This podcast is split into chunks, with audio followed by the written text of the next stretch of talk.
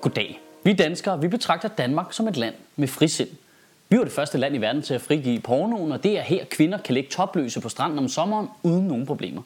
Derfor kom der også en lille bitte smule bag på en, at to 8-årige drenge blev bortvist fra deres skole i denne uge, for at gøre noget, som de fleste voksne mennesker gør dagligt til julefrokoster i øjeblikket, og vise deres stiller til en pige. De to drenge blev bortvist for det, som inspektøren valgte at vurdere til at være blufærdighedskrænkelse af pigen, fordi de trak ned i deres bukser og viste deres tissemænd. Men det virker jo helt absurd. 8 år gamle mand. Går de ikke stadigvæk i bad sammen med gymnastik i den alder? 8-årige børn har jo ikke nogen seksualitet overhovedet. Jeg er ked af at sige det, men hvis den skoleinspektør finder noget som helst seksuelt ved 8-årige drenges tissemænd, så er det altså på tide at finde et job i tønder. Jeg synes, det er så synd for de to drenge der, og øvrigt også for hende pigen, som jeg uden at vide noget som helst om det gætter på, slet ikke har følt sig krænket på nogen måde, fordi hun er 8 år gammel og heller ikke har en seksualitet for helvede altså. Jeg synes, det er så uretfærdigt, at gadebilleder bare fyldt med reklamer med nøgne mennesker, pornoficerede annoncer, bare bryster og pædofil børnemelodi Grand Prix, bare yber så det er super okay, men hvis to drenge lige trækker lidt for mange centimeter ned i bukserne, så skal de straffes. Nu vil jeg, i sympati med de to drenge, vise min diller. Hvad? Jeg vil ikke vise min diller, mener jeg. Jeg har på mange måder enormt ondt af unge og børn, der vokser op i det her samfund, fordi det er svært at vide, hvad der er det rigtige længere. Du, tolerance og frisind er virkelig på tilbagetog, og det er ikke sådan, at den skoleinspektør skal tage al skylden for det.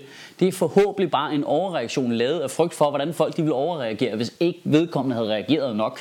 Det skal vi jo huske på jo. TV2 har jo ikke nogen etik eller moral. De kunne snilt lige så godt bare have kørt med historien. Skoleinspektør nyder små drengediller, hvis der var en eller anden forælder med sand i fisen, der var blevet rasende over, at der ikke var nogen, der havde gjort nok efter episoden. Men det er virkelig svært at afkode, hvad der er det rigtige og forkert. Bare se på den her uge, der er gået. To drenge er blevet bortvist i en uge fra deres skole, fordi de har vist deres diller til en jævnaldrende pige. Samtidig med, at Kim Kardashian bare står nøgen på internettet med champagne ud af røven. Jeg kan da ikke finde ud af, hvad der er det rigtige heller. Jeg tror altså, vi har brug for at slappe en lille bit smule af. For ellers så tror jeg desværre, at vi kommer til at fremstå lidt dobbeltmoralske, når vi hele tiden prædiker frisind og tolerance over for folk, der kommer til vores land, for f.eks. Mellemøsten, vi kan ikke lide, at de er tildækket. Vi kan ikke lide, at de vil have særlige tider i svømmehallen til kvinder. Vi kan ikke lide, at de ser lidt ned på, når vores piger de går lidt på klæde på gaden. Fordi her i Danmark, der må man altså tage det tøj på, man har lyst til. Ah, et nøgen barn. Ej, men Michael, synes du så bare, at folk skal have lov til at gå rundt med dilleren fremme hele tiden? Ja, det synes jeg faktisk. I princippet.